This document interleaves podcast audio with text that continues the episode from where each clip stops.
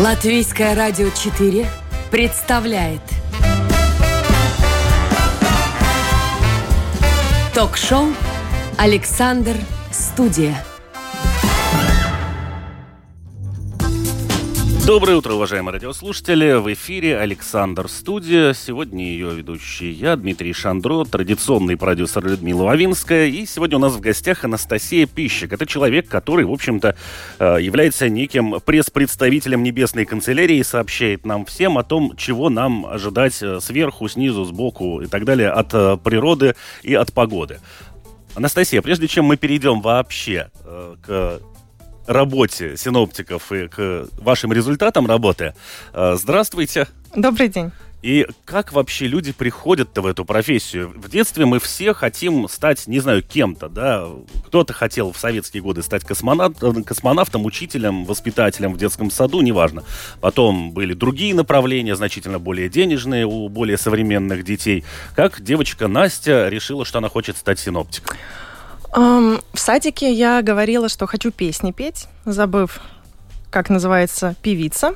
А потом я стала рисовать одежду, думала, что буду дизайнером, а в итоге в университет поступила на э, программу наука об окружающей среде э, и познакомилась с прекрасной однокурсницей Валерией, с которой вместе поступив в магистратуру, э, искали работу. Она нашла работу, устроилась в метеоцентр. И к началу первого семестра магистратуры. А я ей говорю, вот я сейчас тоже в поисках. И она говорит, приходи к нам, нам как раз нужны люди. Я думаю, дай-ка попробую, потому что на синоптика я, в принципе, вообще даже не думала идти в такую сферу. Моя сфера обучения была больше связана с энергопотреблением, с переработкой каких-то материалов, с системами отопления, скажем так, вот что-то более техническое. И про бережное отношение к окружающей среде. Но думаю, а когда же я еще могу попробовать себя в сфере синоптики. И пришла на переговоры, и меня приняли, мне очень понравилось, было интересно, и профессия а, наверное, интересует первый раз, э, не первый раз, а в первую очередь тем, что это что-то нестандартное, и банально график работы, он тоже нестандартный. Каждая смена, она нестандартная, она новая, не бывает одинаковой погоды. И поэтому очень интересно, и я все еще здесь и планирую еще оставаться. А что такое смена у синоптика? Это как? Ночная, утренняя, вечерняя? Да, смены. То есть у нас смены 12 часов или сутки, 24 часа. То есть эта работа не самая легкая, потому что работая сутки, ты достаточно устаешь, и уже делать утреннюю работу бывает сложно, особенно в период интенсивной работы. Вот. Но смены у нас с 8 до 8, то есть с 8 утра до 8 вечера или, опять же, до 8 утра. Угу. А, кстати, синоптик или метеоролог? Так, ну, я бы сказала, что метеоролог – это тот, кто получил должное образование образование в сфере метеорологии. У нас в Латвии такое образование получить невозможно, и, наверное, ближайший, по крайней мере, мне известный вуз, он находится в Санкт-Петербурге но я изучила, то есть там не обучиться, это будет 4 года, что довольно долго. Обучение, по-моему, есть и заочное, но я не узнавала нюансы, просто увидев 4 года. вот. А так у нас, кто работает, коллеги, получается, приходят и обучаются на месте. Сначала ты работаешь как ассистент синоптика, помогаешь в составлении прогнозов и изучаешь теорию. После того, как ты изучил теорию и ответил а, начальству, скажем так, да, и тому человеку, кто отвечает за образование э, коллег, ответил темы, прошел различные сателлиты и там модельные данные изучил, и физику, то есть всю такую теорию подноготную, тогда уже переходишь к практической части и стажируешься. Так, вы говорите, что в Латвии получить э, профи... А, профессиональное образование в этой сфере невозможно. Да, верно. Э, это может объяснить, почему у нас такие неточные прогнозы погоды. Но почему в Питере жалуются на то же самое, если у них есть аж целый институт? Да, да, вот вопрос. Но здесь, конечно, тоже мы можем дискутировать, потому что прогнозы бывают неточными, да, потому что это правда прогноз, и то есть а, мы смотрим информацию, допустим, а, из разных а, математических вычислительных моделей, которые высчитывают да, возможные варианты развития погоды. И мы рассматриваем несколько вариантов таких моделей, что они нам предлагают, смотрим на ту ситуацию, которая у нас сейчас, то есть изучаем и то, что было до сегодняшнего дня, и таким образом пытаемся это все сложить вместе и понять, что же будет у нас в последующие дни. Например, у нас, в принципе, большая часть процессов, допустим, циклоны, они приходят с запада, поэтому нам тоже важно всегда изучить, что же там на западе, что над Атлантикой у нас происходит, что у нас над э, западной частью Европы, и мы уже тогда примерно смотрим, как это дойдет до нас и что нам принесет. Ну хорошо, а почему я открываю, допустим, 3, 4, 5 источников разных, и везде совершенно разные прогнозы погоды? Они тоже все неверные, но они еще и противоположные друг другу. Да, ну я могу предположить, что это зависит в первую очередь от э, сейчас, как сказать по-русски, забыла слово, ищерцпея. Ну, как бы вот э, масштаб, скажем так, масштаб на какой километраж, да, какой квадрат э, у этой математической модели, для которой она вычисляет ну, процессы, которые там будут происходить. Ну, мы про одну и ту же точку говорим, допустим, Ну да, одна Латвия. и та же точка, да. Ну, допустим, если там мы э, будем смотреть одну модель, у которой э, квадрат 16 на 16 километров, а у другой модели будет 9 на 9, допустим. То есть уже в два раза информация может быть более точной. Поэтому эти прогнозы и могут так разниться. Плюс, если мы будем смотреть э, какие-то крупные, да, такие глобальные модели, они нам не покажут, они не могут учесть а, те особенности рельефа, например, которые у нас есть, географического расположения. Вот мы, Латвия, у нас большое влияние всегда Балтийского моря и Рижского залива. Как сейчас у нас были очень сильные снега, да, и вот за пару дней у нас э, в Сигулте, например, выпало э, много снега, что снежный покров образовался до 39 сантиметров, что очень много, и, в принципе, это все под воздействием вот этого теплого залива, который за лето очень сильно прогрелся, и над которой нашла холодная воздушная масса. Но, судя по последним вашим прогнозам, на Новый год нам светит лепить разве что грязевиков. К сожалению, да, к сожалению, да. А, католическое Рождество мы провели а, очень красиво, снежно и бело, а Новый год, да, намечается такой с оттепелью, скажем так, и то, что будет после Нового года, там тоже день тепло, день попрохладнее, то есть то снег, то дождь. Пока что погода такая, не очень будет а, радовать глаз.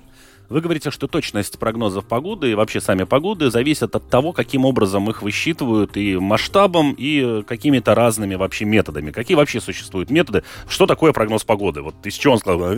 Палец облизал, вверх поднял. Да, да, да. Можно было бы так сказать, но нет. А, то есть получается а, прогноз погоды, да, вот у нас есть а, математическая модель, которая нам предлагает различные варианты, показывает, как могут развиться события. Теория вероятности будет, не будет? Я думаю, там более глубокий физический анализ э, всех, ну, различные, так скажем, да, физические э, правила, какие-то формулы, это все высчитывается, да, это большие объемы информации, мы же получаем уже, мы синоптики, да, видим такую картинку, скажем так, у нас специальная программа, которая все нам данные визуализирует, и мы изучаем, значит, что предположительно будет. Мы рисуем или смотрим фронтальный анализ, то есть это карта, на которой изображены центры циклонов, антициклонов, фронтальные системы, воздушные массы, осадки, и мы видим, как это все двигается, и можем тоже примерно тогда уже смотреть, как это будет развиваться. Мы смотрим данные спутников, то есть видим облака на, разных на разных высотах тоже, что нам однозначно помогает. И имеем доступ к фактическим данным, и они у нас сохраняются, можем посмотреть тоже в прошлом. То есть э, в каком месте, что было, банально, поворот ветра нам уже укажет на приближение э, фронтальной системы, например. Белые воздушные шарики ваши? Белые воздушные шарики, да, это наш радиозонд. боретесь за того, кто будет запускать это в воздух? Ну, у нас в Латвии запускают э, радиозонты из скриверов два раза нет, один раз в два дня, вот так будет правильно. В Имонте же тоже, по-моему, было в Риге. А, ну, насколько мне известно, что от тот радиозонд, от которого мы получаем данные, да, с которыми я лично сама работаю, это из скриверов. Про Имонту не могу ничего сказать. В чем смысл вот этого запуска? Да, очень полезная штука. То есть получается, да, воздушный шарик летит вверх, он большой, но на нем датчики. И эти датчики нам показывают как траекторию, траекторию полета этого шара, так и температуру воздуха э, на определенной высоте, пока он летит, э, силу ветра, направление ветра, э, по-моему, то, ну, как бы точка росы. И получается, из этого всего у нас создается так, такая, как сказать, ну, иллюстрация, график, и мы видим движение, значит, этого радиозонда и изменение температуры различных э, параметров атмосферы. И анализируя уже эту, ну, этот график, назовем так, мы можем вычислить, например, какой, а, насколько нестабильна атмосфера, какой есть потенциал у образования гроз. Или же мы можем увидеть, что как раз-таки есть такой слой инверсии, который не даст развиться этой грозе. Так что радиозонд мы используем часто. И вот сейчас, допустим, что будет опять актуально к Новому году, это мы тоже смотрим на радиозонд, чтобы, э, так скажем, определиться, не то чтобы определиться, но больше изучить, более глубоко, будет ли у нас обледенение, будут ли у нас э, тоже опять забыла по-русски, вот не использую слова и забываю родную речь. Пардзиса это нокришни, да, охлажденные осадки, переохлажденные, то есть когда ну, ледяной нас... дождь, грубо да, говоря. Да, да, вот именно, да, ледяной дождь, потому что мы там тоже видим, то есть ледяной дождь это у нас вот на земле уже э, чуть-чуть положительно, немножко выше нуля, и вот эта капелька дождя, которая падала, она тоже до этого была в минусовой температуре, но еще чуть выше она была уже в плюсе. И получается, что она то тает, то э, замерзает, и приземляясь, у нее вот это ядро ледяное, оно как раз-таки ложится слоем льда. Для этого тоже мы используем радиозонд. А вот эти зонды, они одноразовые или потом они где-то здесь приземляются и прилетали ли к нам от соседей чего-нибудь? А, что вы с ними делаете? Да, когда-то у нас даже в Твиттере, по-моему, был вопрос. Э, нас отметили, наш э, метеоцентр, и спросили, наш ли это. Но это был не наш радиозонд. К сожалению, они одноразовые, и они улетают и приземляются на больших расстояниях, и за ними никто уже не приезжает. Поэтому это, конечно, такая большая проблема. У нас еще, может, это не так сильно заметно, потому что мы запускаем только раз в двое суток, другие страны запускают по, по несколько раз на дню, поэтому там это загрязнение, скажем так, больше, да, но они одноразовые. Если мы затронем тему глобального потепления, да, вот э, глазами синоптика, что происходит? Да.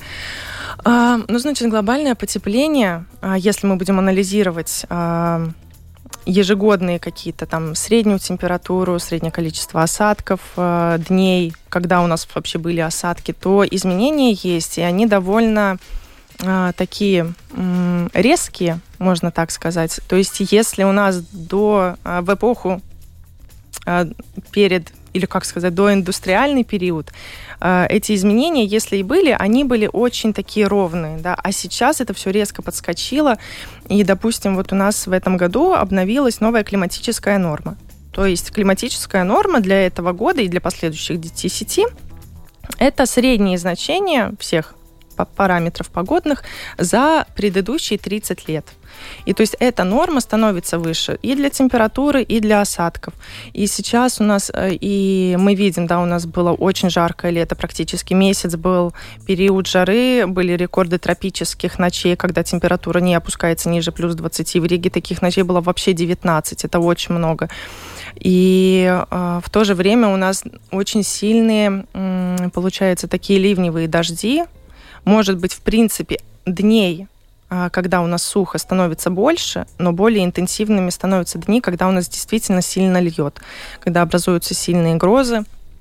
Поэтому, да, такие изменения действительно происходят. Плюс 11 в июне. Какое потепление?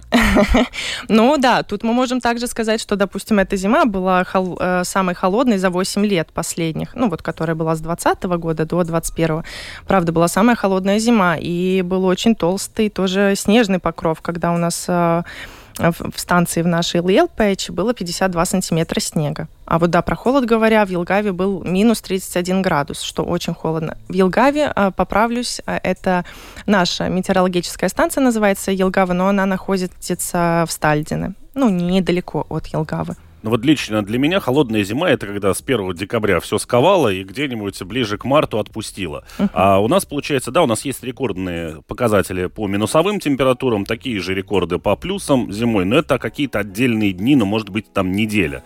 Но в целом плюс 6 на Новый год, это, на мой взгляд, не холодная зима ни разу. Да, да, это не холодная зима, однозначно.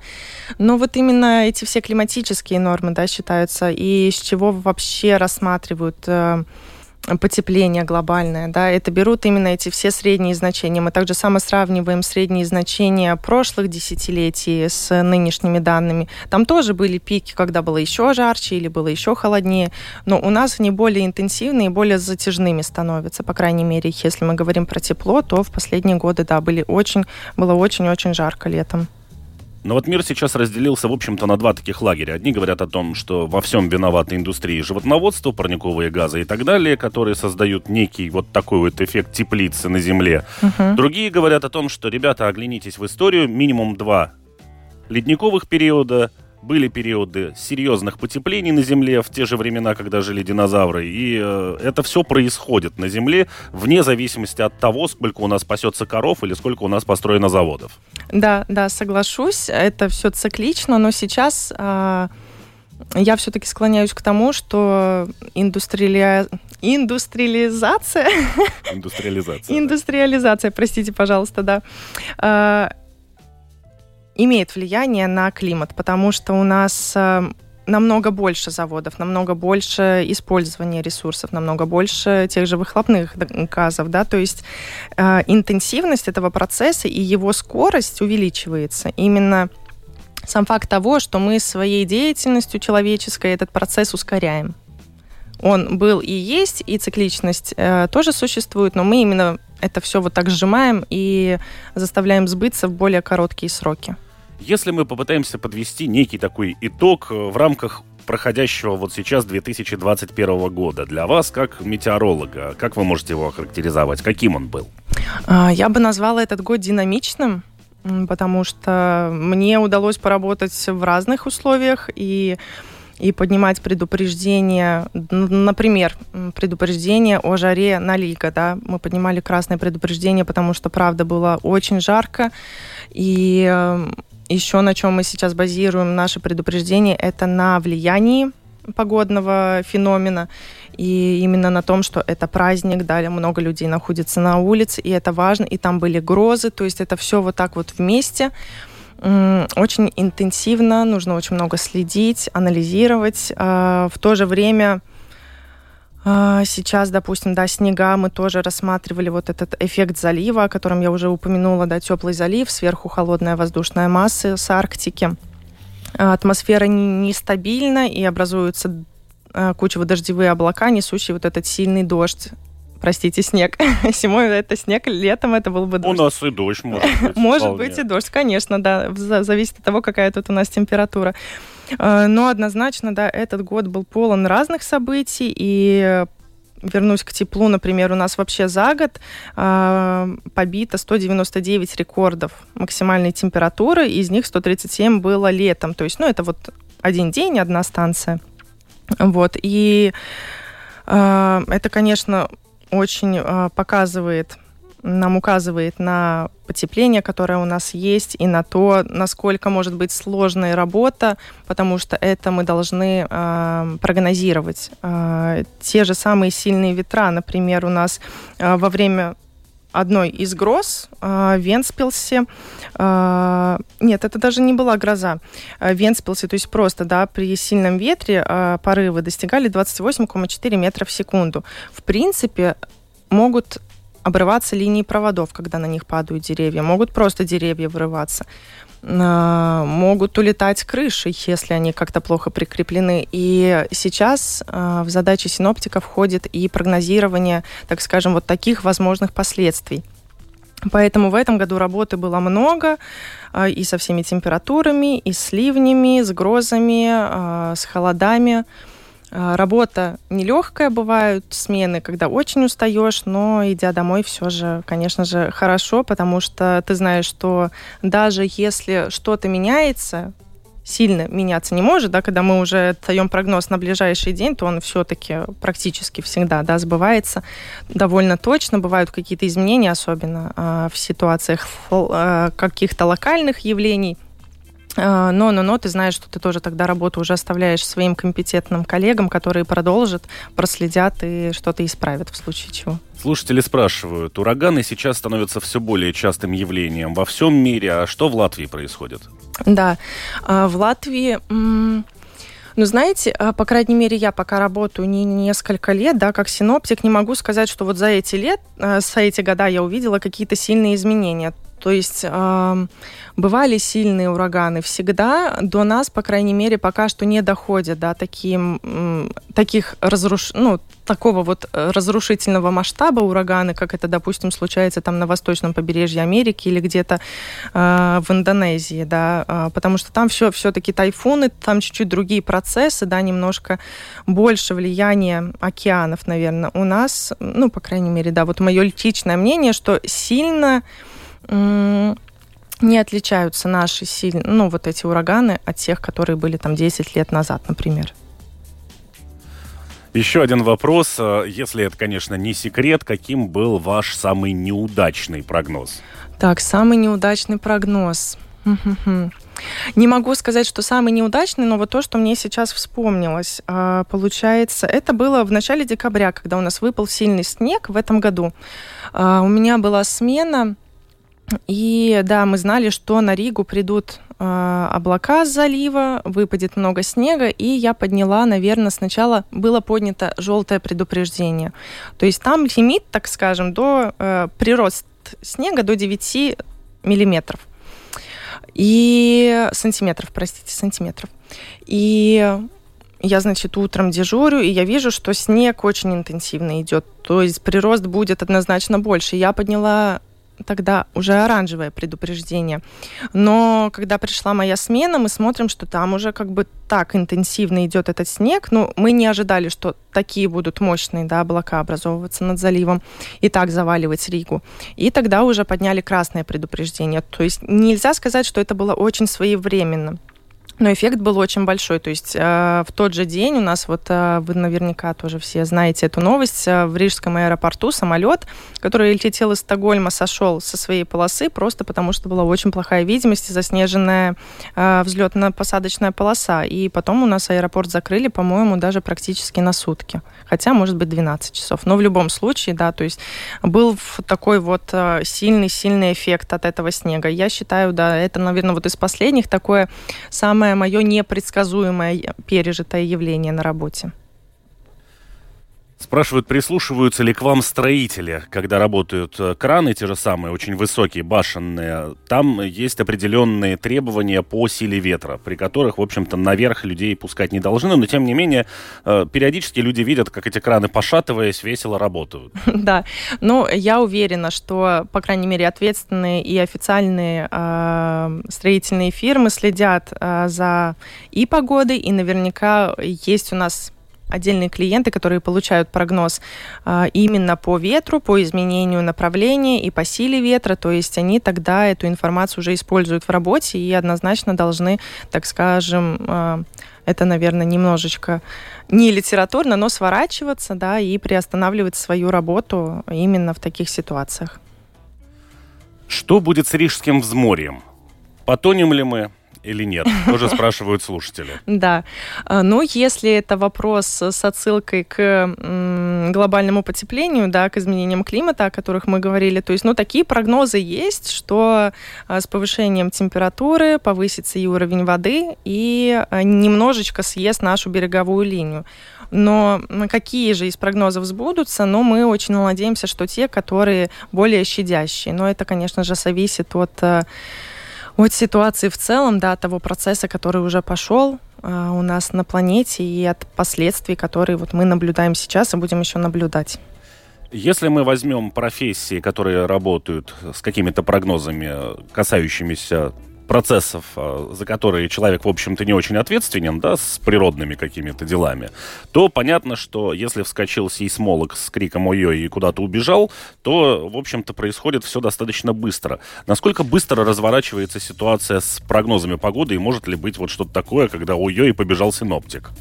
Ой-ой, ну ой-ой, это скорее вот летняя ситуация, когда у нас конвективные процессы, да, когда растут кучево-дождевые облака и гроза образовывается. То есть в принципе, мы знаем, что гроза будет, но иногда это, правда, такие локальные облака маленькие, да, то есть предсказать именно вот точное расположение бывает довольно сложно, но оно может варьироваться, там 50 километров, да, там запад, восток или еще больше. То есть, если мы видим, что это идет одна большая зона, вот линия, да, такой грозовой фронт, тогда, конечно, легче его э, предсказать, когда мы уже понимаем, откуда он идет, и примерно можем высчитать, когда же он нас э, достигнет, да, границы Латвии. С такими отдельными маленькими облаками бывает сложно, но в период лета мы всегда мониторим э, снимки со спутников, и можно увидеть, что это облако растет. Таким образом мы можем понять, что вот, да, там сейчас может ну, начаться гроза, и, соответственно, уже тогда принимаем какие-то меры, поднимаем предупреждения, например. Э, ну, вот так. Ну, вот это, наверное, такой самый большой ой-ой. Что Нет, а какой быть. временной диапазон вот этого ой-ой? Ой-ой, там завтра или ой-ой, пора ну, бежать? Ну, в плане с грозой это может быть э, так, что у нас растет облако, и ты понимаешь, что вот у тебя в течение часа ну, начнется гроза. Да и даже это может быть полчаса. То есть с момента, когда я увижу на снимке со спутника, что у меня растет облако, может быть там до полной, ой, до полной, до первой молнии пройдет вообще каких-то минут 15. Но в любом случае тогда ты за это время успеешь э, и поднять предупреждение, да, как бы оповестить общественность, и это не будет так вот резко, там в течение часа какой-то очень сильный, да, дис, как же сказать, ну, разрушающее облако. То есть э, для такого, ну, хотя бы у нас час однозначно в запасе будет. Э, спрашивают, опять же, про сотрудничество с аэропортом, но тут я думаю, что есть смысл вообще тогда уже обобщить э, все предприятия, которые каким-то образом связаны с погодными условиями, будь то там поезда, автобусы, самолеты, угу. строители и так далее. Э, вот эти вот оранжевые, красные предупреждения, это просто так вы помахали, и оно не обязательно для выполнения, или все-таки это зависит, и есть такое, что вот вы сказали не делать, значит не делать? Ну как, мы информируем, ну допустим, у нас есть клиенты, да, э, которым мы высылаем информацию, потому что у них есть определенные требования. Они вот хотят, чтобы мы их информировали про оранжевое предупреждение, там о ветре, да, например. И тогда мы им эту э, информацию высылаем, что они с ней делают, это уже их ответственность в таком плане. А также само мы информируем общественность, как люди себя поведут, их ответственность, но сейчас мы вообще стараемся нашу систему предупреждений э, больше перенаправить на, вот, на влияние, и поэтому мы все больше и больше так более глубоко анализируем, э, как же у нас влияет, вот, допустим, ветер 20 метров в секунду, желтое предупреждение. Ну, что оно простому человеку дает? Ну, вот сказали мы, будет 20 метров в секунду, и что? Поэтому сейчас мы стараемся более так индивидуально подойти к каждой ситуации и описать возможные последствия. Там, оборвутся провода или упадет дерево или еще что-то. И ответственность, конечно, лежит ну, на самих людях, так же самое на самих предприятиях, но однозначно, кто эту информацию запрашивают, они знают, какие для них последствия от этого могут быть и что им тоже с этим делать. Мы же вот больше в плане предупреждений сейчас стараемся придумать, не то, что придумать, да, вот работаем над тем, чтобы как-то именно общественность информировать, и там та же самая жара, кому может быть тяжело, что делать, где прятаться, ну вот э, все, да, более на тему влияния.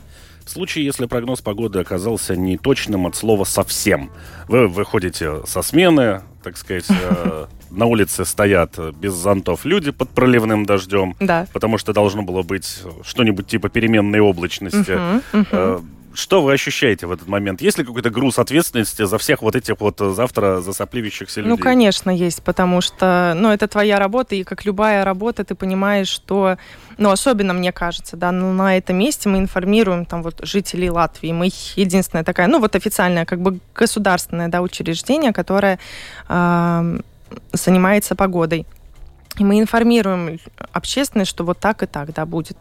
И да, если я вижу, что, что люди идут э, без зонтов, а идет дождь, конечно же, я чувствую такую некую вину. Сначала э, я чувствовала вину даже за то, что я могла как-то не так предсказать облачность, скажем так. Ну, там сказала переменная, а у меня, в принципе, облачно везде. И я думала, ай-яй-яй, как же так? Но по прошествии времени ты понимаешь, что, ну, ну ладно, облачность это не самое страшное. То есть, да, вот в случае каких-то дождей, чего-то такого, конечно, чувствуешь такую чуть-чуть, ну, разочарование, что ли, но не то, чтобы прям вот я разочарована в своих способностях, да, но ты понимаешь, я изучила вот это, это. Э, я знала, что будет так и так, потому что базировалась на том или одном там источнике информации или там на сателлитных данных и так далее. То есть у меня было свое объяснение этому всему, свой повод. Э, но да, случаются ситуации, когда и это стреляет мимо, но ничего, живем дальше, приходим на следующую смену и делаем все более-более ответственно. Чуть-чуть, может, больше деталей посмотрю. У нас на радио периодически случаются звонки, которые начинаются с фразы «Скажите своему правительству». Звонят ли вам «Скажите своим синоптикам»? Эм, ну, я, по крайней мере, на такой звонок не отвечала, мне не приходилось. Но нам звонят, что-то спрашивают. А, обычно без таких сильных комментариев, то есть это скорее, если технически, да, что-то случилось, там на сайте что-то не открывается или клиент не получил какую-то информацию, тогда нам позвонят и сообщат, что так и так, там что-то у вас не работает. Тогда уже мы будем смотреть. Бывает, что люди звонят и ошибаются. То есть у меня недавно был какой-то звонок, где у меня спрашивали что-то совершенно не связанное с погодой. А, вот. Но тут тоже интересно, потому что у нас есть и платный телефон, вот на который мне как раз-таки тогда звонили, и насколько мне известно, там вначале хотя бы предупреждают, что звонок платный, с вас будет сниматься какая-то сумма, но человек все равно продолжил звонить и вот что-то пытался узнать. Mm. Э, слушательница интересуется латвийской розой ветров, так называемой. Откуда у нас чаще всего дуют ветры? Ну, из какой страны к нам приходит погода, вы уже сказали, что с запада, запада соответственно, да. вторая часть вопроса, что после нас такая же погода устанавливается в России, это тот же самый ответ, поскольку с запада на восток все да, это мероприятие да, двигается. Да. Что касается розы ветров. Ну вот как раз-таки тоже у нас ветер чаще всего дует с юго-запада, и как раз-таки с этими процессами это тоже так и связано, потому что к нам приходят циклоны. А, получается, есть такое правило, если мы стоим спиной к ветру, то есть ветер нам дует в спину, то центр циклона будет находиться как бы по диагонали влево, ну вот на 60 градусов. Как мы смотрим вперед, на 60 градусов там у нас будет находиться циклон. И так как у нас эти циклоны чаще всего и обозначают нам а, погоду, да, делают нам погоду, они как раз-таки идут такой траекторией, что эти ветра идут с юго-запада.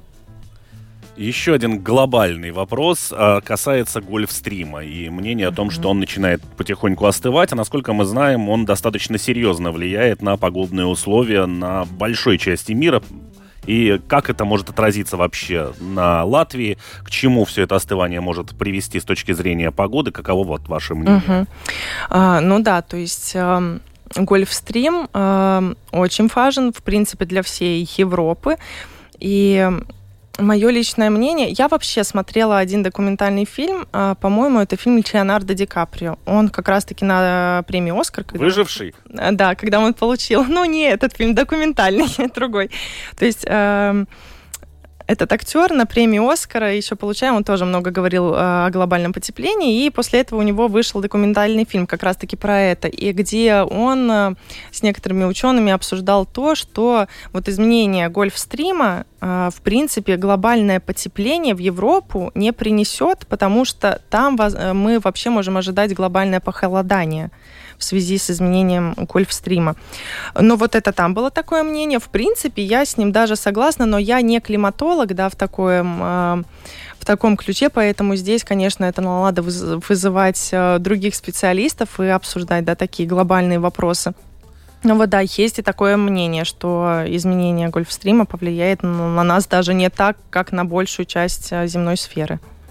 Наши слушатели интересуются также, вот будучи синоптиком, вы всегда носите с собой зонтик? Нет, вы что, я иногда вообще выхожу из дома, не посмотрев погоду это, наверное, ну как, издержки профессии. Ты приходишь домой, у тебя спрашивают, ну там, что завтра? Ну, что завтра, я еще отвечу, что послезавтра. Ай, да я уже, ну, я поработала, я свое тело сделала, ушла, как бы освободила голову, меня интересуют ближайшие сутки, и все. Потом уже я захожу на сайт и смотрю, что мы там пишем, и уже э, ведусь по этим данным. Но зонт у меня не всегда с собой, то есть я читаю, будет дождь, тогда беру, не будет, а, тогда и не беру. Вот как раз тогда, видимо, вопрос э, будет уже к вам э, по поводу сайта, раз уж вы упомянули, заходя да, на сайт. Да. Вот тоже слушатели интересуются. Э, самый точный по прогнозам сайт. Вот кому можно верить больше, чем другим? Ну, в Латвии нам, потому что в другой стране нужно смотреть тогда сайт местной метеослужбы. В любом случае, те, кто работают на определенный регион, они знают особенности, они их, ну, больше как бы про как же сказать, ну, покажут их, отобразят их в прогнозе, потому что, как я уже упомянула, у нас там это залив, э, в других странах это могут быть какие-то горные регионы, где тоже свои особенности, которые вычислительная модель может и не показать. Поэтому в метеослужбах сидят люди, да, которые потом могут что-то даже мануально, там, так, так скажем, опустить температуру, повысить или дорисовать осадки, или стереть, то есть они будут уже более точно мониторить. Так что да, в любом случае местная метеослужба, плюс есть еще различные э, сайты, на которых вы можете следить за, за зоной осадков в реальном времени, за образованием гроз в реальном времени. Это тоже вам может помочь так, ну, по крайней мере, передвигаясь в ближайшие какие-то пункты. Еще один вопрос тоже от наших слушателей. Э, каждый год, если разбить его на определенные времена года, у нас дуют одни и те же ветра, то есть одни и те же направления, или они меняются? Mm-hmm. И это не связано с тем, что там весной, например, в основном преобладает юго-западный ветер, а зимой северный.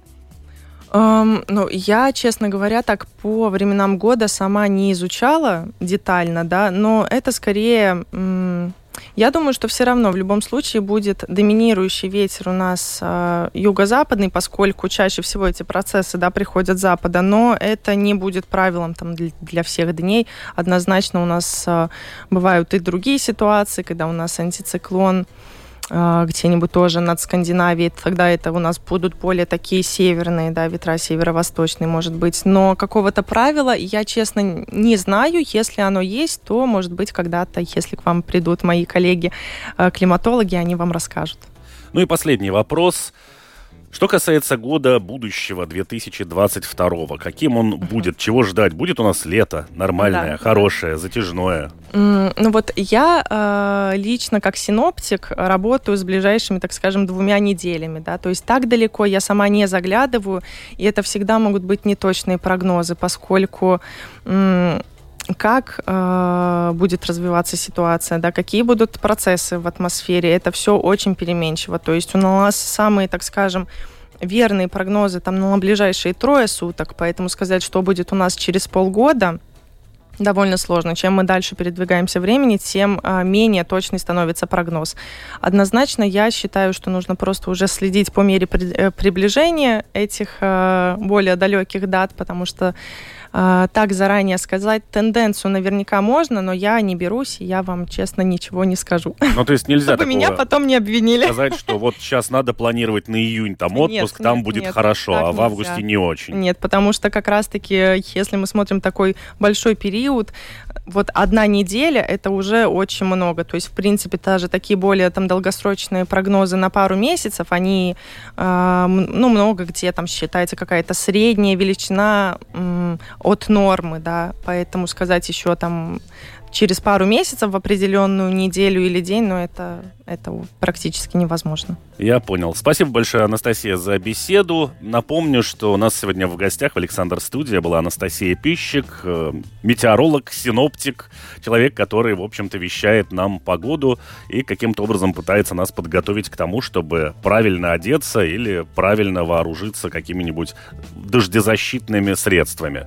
Э, меня зовут Дмитрий Шандро, продюсер программы Людмила Вавинская. Большое вам спасибо за внимание и за участие. Вопросов ваших было действительно много. До новых встреч. Всего доброго. До свидания. До свидания.